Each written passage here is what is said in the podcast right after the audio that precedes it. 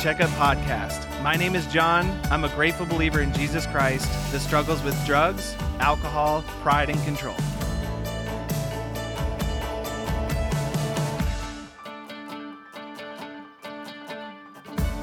Hey, everybody, welcome back to the CR Checkup Podcast. I'm so excited to have each and every one of you here with us today. I hope that I got a chance to see you either on Monday night at our Goodyear campus or on Wednesday night at our Buckeye campus. But regardless of whether you come to our meetings, you missed, or you live in a different state or a different country, hey, we're so excited that you're tuning in here. We love you so much. We hope that you can join in on the conversation that we started in person, in this case, on Monday night and it was our chip night, our testimony night. We had a really great time. It was a really wonderful evening, and I'm super excited to have our conversation with the testimony tonight. Um, one of my really, really good friends who's in the studio with me here today, and I'm super excited for you guys to get uh, to hear just a little bit about his story and what's been going on in his life. And I'm excited to get to, to talk with him a little bit about it uh, some more. So, um, hey, would you go ahead and please uh, introduce yourself here for us? Hi, my name's Will. I'm a grateful believer in Jesus Christ, and I struggle with alcohol. Will, thanks so much for uh, making the time to come out and, and be on the podcast today. Well, I'm glad to be here. I uh, so it's just recently your birthday. We are ch- chatting before this. You you just you got a smoker for your birthday. Get, get ready to to smoke some meats, huh? Get get well, it going? Well, I'm going to give it a shot, but uh, I'm a novice, so might take a few tries. well, I'd love to talk about that maybe a little bit later on. Uh, we've been talking about uh, step six, six and stuff, and we're talking about hobbies and stuff. So maybe we could chat about that a little bit later. But super excited to just uh, chat some about your testimony and um, for those who who weren't there on Monday night or don't know you, have never heard your story, I'd love if you could uh, just uh, share a little bit, kind of what brought you into the program and and all of those different things, and kind of where you're at today. Would you just share with our listeners just just a little bit about your testimony? Sure. Um, what brought me into the program was when I hit my bottom, and basically I went on a nine day bender. You know, disappeared pretty much left my family hanging over Christmas, which made it that much worse. And that's what brought me in through the doors. Uh, you know, that was after 25 years of drinking, you know, going through various stages, sometimes more, sometimes less, mm-hmm. sometimes mm-hmm. daily. But there at the end, I was binging so often. You know, it really, there were a couple of Christmases there where I did the same thing. And uh, that brought me in through the door. Once I got in here, you know, and I realized that but that the only solution to my problem was Jesus Christ, um, you know, then I really embraced this program and it was able to get me straight and get me straightened out and get me working on other things besides just my alcohol problem. That's good. Well, so it's interesting. So it's been a few years. You just celebrated three years, right? That's correct. That's awesome, man. And, and super proud of you for that. it's funny when when uh, after you had shared on Monday night, I had shared with the group, you know, like a lot of the other guys in here that share. It was hard to, man. I didn't know if you were going to make it, man. You know, was, my drug counselor said that when I was in the program, and it was it was like that. And you came in, it's like, geez, I don't know if this guy is going to make it.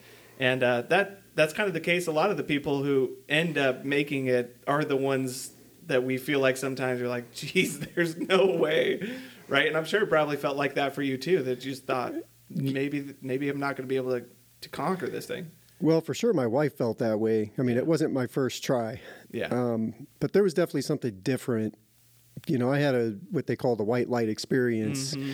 during that last drunk. And so when I came in here, I already knew something was different. I felt different, and I was a lot more optimistic. But yeah, part of me still wondered if I was ever going to be able to get that monkey off my back. Yeah.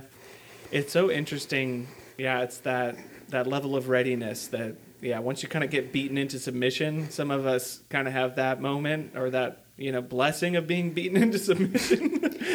Yeah and i think that really describes where i was at at that particular point in time. And i'm sure to everybody else i looked pretty rough. I felt pretty rough. Yeah. It's such a weird concept though too because as painful as it is and i would never want to go back to that that moment for me either man how grateful i am. Like you know i look at other people who you know, are trying to surrender their lives over to Christ and have never had that moment in their lives that's just like beat up so bad it's like man that's got to be really difficult. I'm really grateful for you know the the lows in my life that prove to me like without a shadow of a doubt like i need jesus i need a savior because it was bad. Like i have i have detailed proof that you know I can't do it by myself, and you know what it looks like when I am you know doing left to my own regard there. And so yeah, I'm I'm grateful for that, and you know it might, sound weird or awkward, but I'm grateful for that for you too, man. You know, it, I don't know you know if I would be where I'm at without that moment, and same for you too. You know, who knows where we would be without those those uh, submit those moments where we were beaten into submission. But I was going to say, um, this past time you've shared your testimony a few times, but uh, this past time you had mentioned you wanted to kind of go about it a little bit differently, and you wanted to highlight more about the recovery than you know the the horror stories and all those things. Could you share uh, a little bit about kind of what your thinking was behind that and kind of how that came out? Sure you know, I had planned on just doing my chronological testimony from, you know, being a young kid all the way up to, you know, coming into these rooms. And that's the way I've normally done it in the past because it's not the first time I've shared. But it felt like, you know, through things that were going on in Celebrate Recovery, things we've been talking about, you know, I really felt like hitting on the whole what brings you through the doors only opens the doors mm. thing. And, you know, when I was drinking, I always said, that you know, I didn't have a reason to drink. Any day that ended in Y was a good enough reason for me to drink. right. And, I still believe to a certain degree, you know, that I have an alcoholic nature and that once I started drinking, it, w- it was destined that I was going to be an alcoholic. Right. However, it turns out there were a lot of things in my life that I was, you know, ignoring or in denial about. There's another word we like to use a mm-hmm. lot.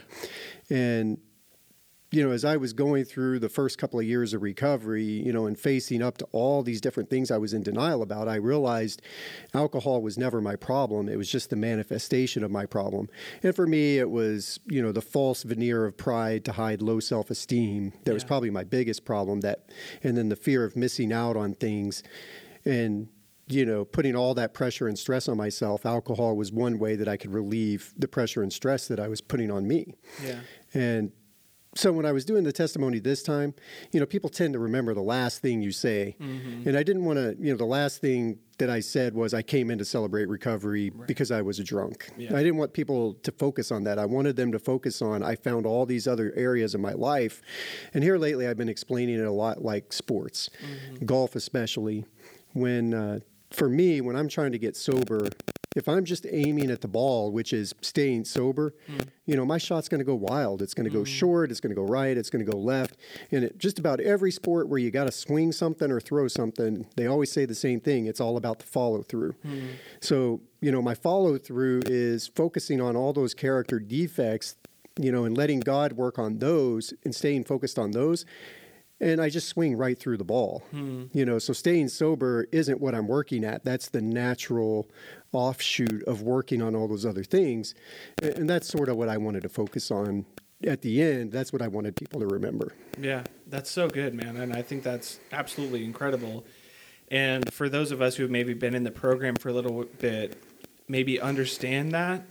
But what does it take? Like, how do we shift that? Because early in the program, is it is it necessary that we only focus on the one thing, or how do we get to that point where we understand? And this is kind of what, what we've been talking about in group with step st- step six and stuff. But what how does that switch, or what was it like for you? Like, what was it over the years of like trying and failing and and maybe coming to that that point of understanding that it was bigger. I know in your testimony you shared something else that I was going to bring up too about having this this desire to to succeed or the desire to um, I don't remember the exact word that you had used. You were saying that you if you're going to do something, you're going to be top of the class at it.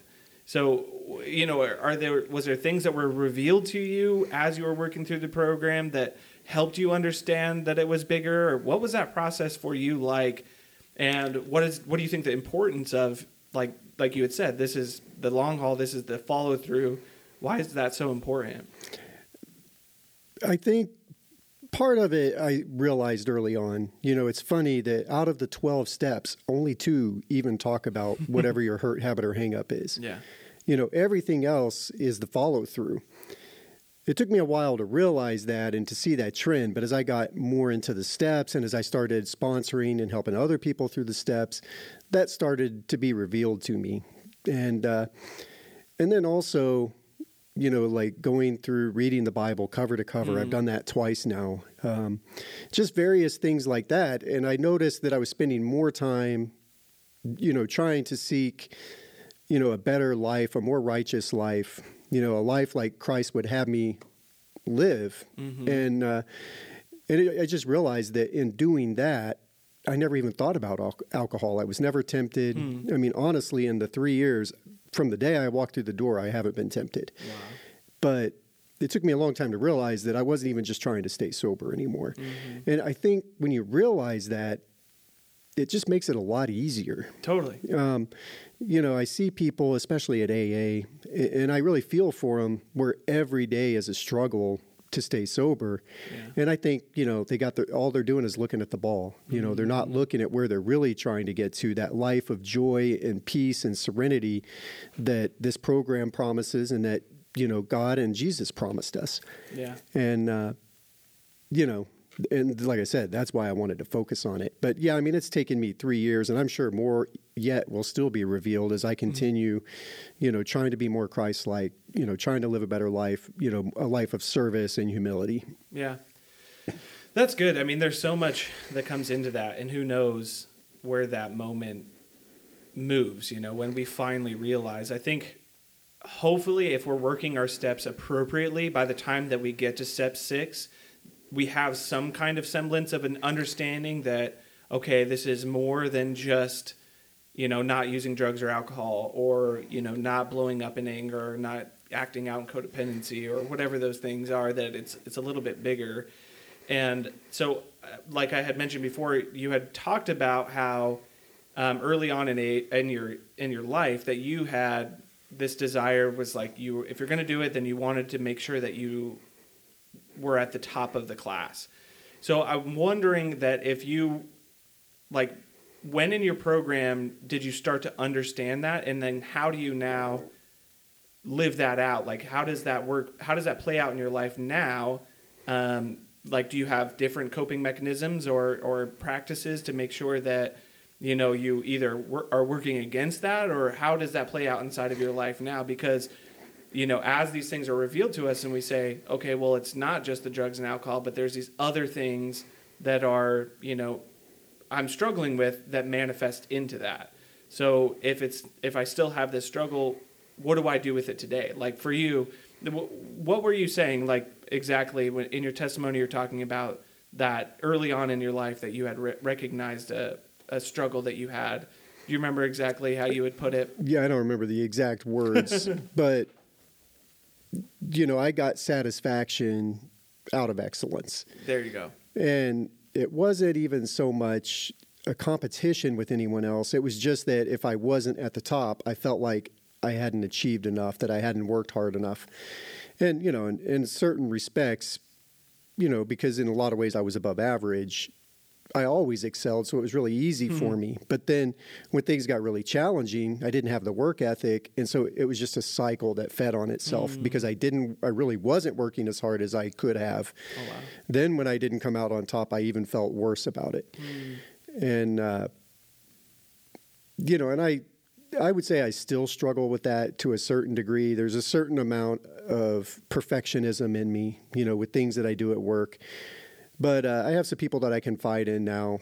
You know, it's more in my professional life than anything else where it really manifests these days.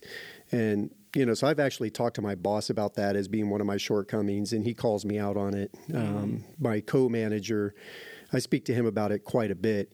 And, you know, it's learning not to feel disappointment when I'm not the CEO of the company. And that's really what it boils down to. And, you know, before I got sober, I remember at work always feeling like, why aren't they noticing me? Why am I not moving through the ranks? Why am I not climbing the ladder?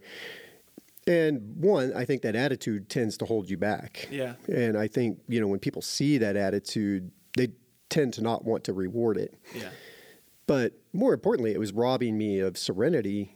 You know, so now I do catch myself in that still every now and then, but it's been a lot easier to let go of it. You know, I focus more on, you know, I've spent a lot more time focusing on helping my direct reports and trying to develop them and making that my primary goal instead of, you know, being the CEO. yeah, that's good. And I think that you kind of hit it right on the head where I, because I struggle with a lot of the same things, like uh, on both sides of the spectrum, where I'm like, man, how come somebody's not, you know, noticing me and feeling like that, that, you know, resentment or that emotion well up inside of me. Uh, but then on the other side, if somebody does recognize me, I'm like, oh my gosh, why are they recognizing me? Like it's uncomfortable on both sides of it for me, right? And so learning how to deal with that. And I think you brought up a really great point of like this desire, this drive that I have, it's to be there. Like it, it's it's something a part of my character, it's part of my nature, but learning how to use it in a more healthier capacity. And you brought it up. I mean, yeah, put it towards other people. Like, how can I use this to help other people build that drive in a healthy way? Because if I have an abundance of that, then I can share that with other people and use that to be able to build other people up.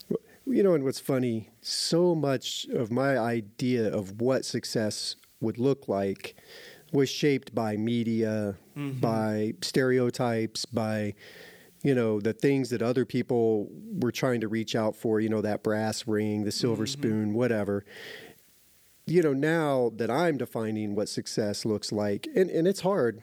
You know, because it can feel like I'm shooting low, but I realize I'm not. I'm just shooting in a different direction.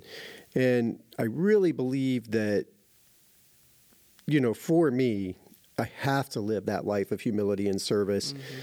You know, so it's just accepting that as a goal rather than these tang, you know, intangible, but, you know, things that really Yeah. didn't matter in the long run. Right. And that are never really obtainable, right? Like Uh, was- absolutely, because even if I was the CEO of the company, I would wonder why I wasn't, you know, a venture capitalist CEO or something. You know, Yeah, I, why never I'm not ends. ruling the universe or the world. yeah, the standards are always just a step ahead of wherever we're at when we aren't living out that life of humility and service. Yeah, I used to say that you know the grass may look greener on the other side, but when you keep chasing it, you end up right back where you started because the world is round. And That's true, man. and, and I did I found that out after you know roughly 30 years into my career that that's what I was doing. Yeah, yeah, that's good, man. And this is what's really interesting about the program as well. It, it, and I think the importance of what you were talking about and the way that you were trying to share your testimony is like this is a program where we can learn how to yes heal from our hurts, habits, and hangups. But this is these are principles that we use in our every single day life, like in every single area of our lives. Everybody should be using these principles. That's my opinion. You know, alcoholics or people suffering from depression or you know whatever your hurt habit or hangup is or whatever hurt habit or hangup I have you know this program gets me past that and the people that don't have those hurts habits and hang-ups they have something else you know we're all sick Yeah. you know we we've all sinned and fallen short of the glory of Christ Amen. and uh, you know so you know, they always say in AA that we grasped a manner of living which seemed to come intuitively to other people, Right. but I don't think so. Yeah. I, I think a lot of people are flailing and struggling. They some people just don't latch on to things that are as destructive as some other people do. Yeah. Well, I think maybe a better way to put it is that what people should intuitively know. Like, because I think that these principles are principles to live by in general. And that if people were truly humbled and living out in our correct way, then we would know how to do these things intuitively, or that they could become, they could be intuitive. But the fact that we're all constantly chasing other things and living selfishly, then it, it just doesn't happen. And so, yeah, I think That's a good point. yeah, I mean the the program itself are are principles to live by in life, period. Like for people, like they're the principles to live by for people. But we're trying to clear up the wreckage of our past in order to allow us to live just the way that we were intended to, to, to live. And that's what's really interesting about all of it and why I'm so grateful for the program and why I continue to talk about it incessantly, you know, like just nonstop I know exactly what you mean.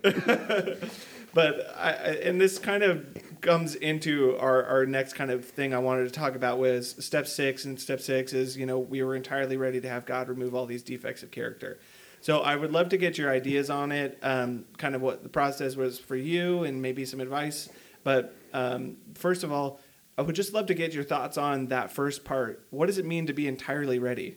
Because I think this kind of hangs up people when when we get to step six and you say entirely ready. Geez, I don't know if I could ever be there. What what does that mean to you? Uh, to me, it means that I'm ready to move past whatever those character defects are. I mean, more is revealed to me every day. Yeah. You know, the things, the way I respond to situations, things like that. I mean, I've come to realize that one, I'm never going to get rid of all of them, you know, because I'm not Jesus Christ. Mm-hmm. And two, letting go of some of them is not that easy. Yeah. But being ready, that doesn't mean that you're 100%, you know, getting rid of them all. I mean, I think that's an impossible standard to live up to so early. I mean, because, you know, step six, that's still pretty early in recovery. Yeah. And, uh, you know, I think you just have to understand that you're trying to attain something better and, and be willing to start working on them and letting them go. Yeah. Um, you know, the entirely ready part, I understand what the writers of that meant, but it does make it sound like an impossible target. Yeah. I think for me, it's this idea of like willing to do whatever it takes, right? Like I think that's a good way to put it. yeah, that's what my sponsor had told me even when I just first started. And then when I came to that point where it's like, okay, well, there's some things that I do want to get rid of, but I still have this, this desire to act out in them. So, like, how can I live in that? And it's like, okay, well, are you willing to try to do something about it? Like, what are you willing to take a step? And I think it's entirely as much as I'm capable of right now. Like, how much you know willingness I have, whatever, if even if it's just a little bit, like the entirety of that amount, like that's all I have. You know, if I I'm like, well, I want to, but I I can't. Like, I still desire. Okay, well, that little piece that you have that you're willing, give all of that, and then take the step, right? It, but it's it's it's difficult. What was the step like for you? Like when you were taking it, how did your sponsor take you through it, and and what was it like for you? You know, I think he said something similar about, you know, doing whatever it takes. Yeah, You know, the yeah, I went through step six pretty fast, I think. I mean, by the time I got there, I had been through so much. I'd put my mm-hmm. family through so much, you know, and I was in a, I I was getting into a much better place, but still the shame of my prior actions was still on me. So I really was fully surrendered, you mm-hmm. know, to whatever he told me to do. I was going to do it, yeah, you know, and so we talked about things. And of course, you know, the, the issues with overachievement and pride were the things that we focused on the most because that's obviously the hardest thing for me to let go of. And, you know, he gave me little exercises along the way, you know, do this, say this to somebody. When somebody says this to you, then you just have to nod your head, you know, and uh, that really worked for me. That helped, you know, one step at a time, having concrete goals. Because sometimes, you know, some of these character defects are so, you know, what they're so uh, hard to touch, you Yeah. know. It's like, how do you not be depressed? right, You know, yeah, if I knew that, I wouldn't have that problem. right, but uh, yeah, and so you know, he just gave me little specific exercises, and then just to test if I really was willing to do anything. I think is what he was trying to do, and that's the same thing I do with my sponsees. Yeah. When we get to that point, you know, I'll be giving them, you know, certain tests, tasks.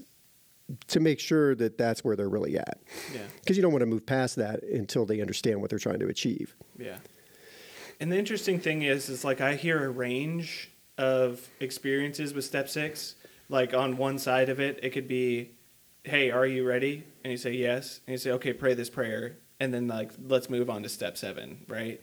And or there's other like I mean, I spend some time on it, and I always take a long time with my sponsees at this step because I really want them to understand that, you know, this is where the program for me turns into giving up my hurt habit or hang up and it turning into a lifestyle of submitting anything and everything that you know offends my father in heaven. Like that i this is where i really want to teach people that this is a lifestyle. This isn't just something that you work through and that you you know complete someday where all of a sudden you know you're done with this but this is these are principles to live by not just they are steps to take but you want to learn the principles within it so it's interesting you know i and, and i have this conversation a lot with people who go through the steps you know because the first time I was when I started to go through my steps and I didn't even finish, my sponsor was like, "Hey, we just need to get you through as fast as you can."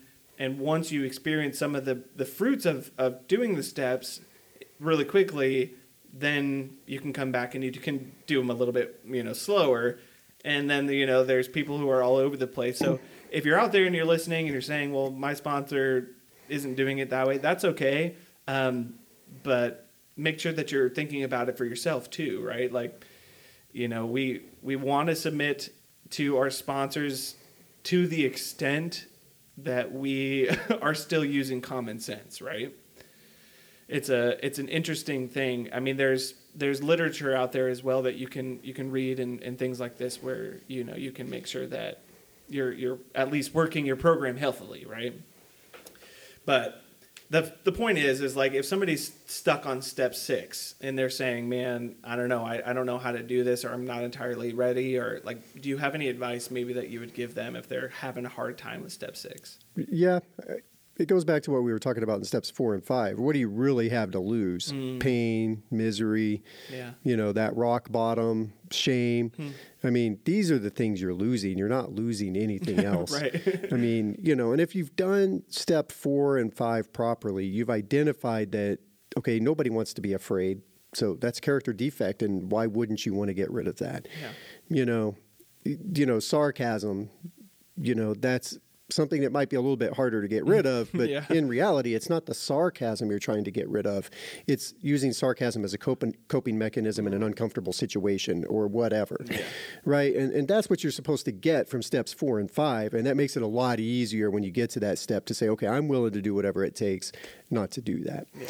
You know, for me, I still struggle. You know, the four letter words do come out of my mouth in certain situations, and it's something I'm really ashamed of. Yeah. Now, I wouldn't have been ashamed of it before.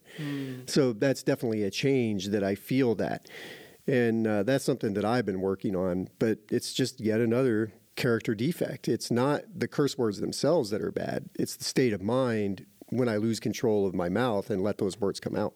yeah And, and I think if people can see that as they're going through step six, why wouldn't you want to let that go? yeah You know, you just have to show them that you're not letting go of anything that matters or anything that makes you who you are. yeah You know, these are only things that are holding us back from our true potential absolutely. Yeah. And I think you bring up another thing as you were sharing. It makes me think about that progress, not perfection, right? Absolutely. Like, just because I say, well, yeah, I'm entirely ready, but then I, you know, leave from here and go do that thing that I said that I was entirely ready to get rid of. Well, that doesn't necessarily mean that I'm not ready. It's it's just a matter of being human and that we're going to continue to struggle with these things. And, you know, that it's just finding that place within us to say, you know what, something's got to change. I, I've got to make it. I'm understanding that this isn't. I maybe what we were talking about too with like in in uh, co- like confessing to God, you know, where it's like I'm coming to an agreement with Him about the condition of, of the things that I of these character defects to be specific. Like I'm I'm agreeing that you know these things are destructive in my life and i think that that's a that's a healthy place to be at with that being entirely ready like maybe i'm not going to conquer it with this step but i can have a i can step out of denial into reality and be in agreement with god about you know if these character defects are are in fact effective Yeah, and oddly enough, for me, I mean, I'm sure that I have enough that for the rest of my life I'll get to work on them. And since that's such an important part of my recovery, you know, my follow through, so to speak, you know, I'm kind of glad that they're there, you know, that Yeah. God keeps revealing more and more, you know, and hopefully I become a better and better person as I address each one of them in turn. Yeah. It's a part of yeah, that process and yeah, no that's great, man. Well, the last thing that I wanted to to just uh, talk about real quick is is the newcomer. What would you share with the guy who's who's just fresh in, just hanging on, man, by the skin of his teeth? What would you share with that guy? With that guy, I would share listen to the people that have been in the program for a while and contrast them to the people that are just coming through. Um, you know, one thing I've definitely noticed in shares, you could blindfold me, cut off everybody's introduction, and just based on what people are saying, I can tell where they're at in their recovery. And, you know, I think for the newcomer, the hope comes with the people that've been in the program longer who are actually working it. Yeah. You know, the experience part, you know, everybody comes in with that. Yeah. and, uh, you know, so contrast that and see where it is you're trying to get to. That makes it a lot easier to keep coming week after week. Yeah. You know, when I came in, you know, you were one of the ones I was looking at. Um, Lorenzo was another one I was looking at that had been in the program longer than me, and I could tell that something was changing, and with them, and that they were in a much better place. And then some of the people that came in through the doors with me, and myself included, you know, hearing all we were sharing about was how screwed up we were and everything else. You know, it gave me something to look forward to. And that's what really kept me coming back week after week. I mean, it wasn't standing there humi- or sitting there humiliating myself every week, listing off all the bad stuff I had done. Right. It was listening to the people that have been doing it for a while and how much happier and, and jo- more joyful they were. That's good. Yeah. Look to others and listen up. I remember when I got in, my sponsor told me, he's like, dude, for the first 30 days, shut up, man, because you, you don't have anything good to say. Just shut up and listen, man. And uh, I really resented him for saying that, but it was really, really helpful to open those ears up, man. That was probably the weakest muscle I had on my body. And I mean, I was I was beat up, but that was what needed the most strength. And uh, just listening to people did go a really really long way. So i think that's really good. Well thanks for uh, making the time today man. It's, it's great to chat with you. I'm super proud of you and just excited for what god's been doing in your life and in your family and i'm excited what he's going to do next for you man. So god bless you bro. God bless your family. And uh, god bless what you're doing here uh, with us in the ministry. And i just love you man. And, and I'm, I'm excited and grateful for you for your friendship. Well, thanks for having me, and uh, you know, God bless you too, and you know, I love you too, man.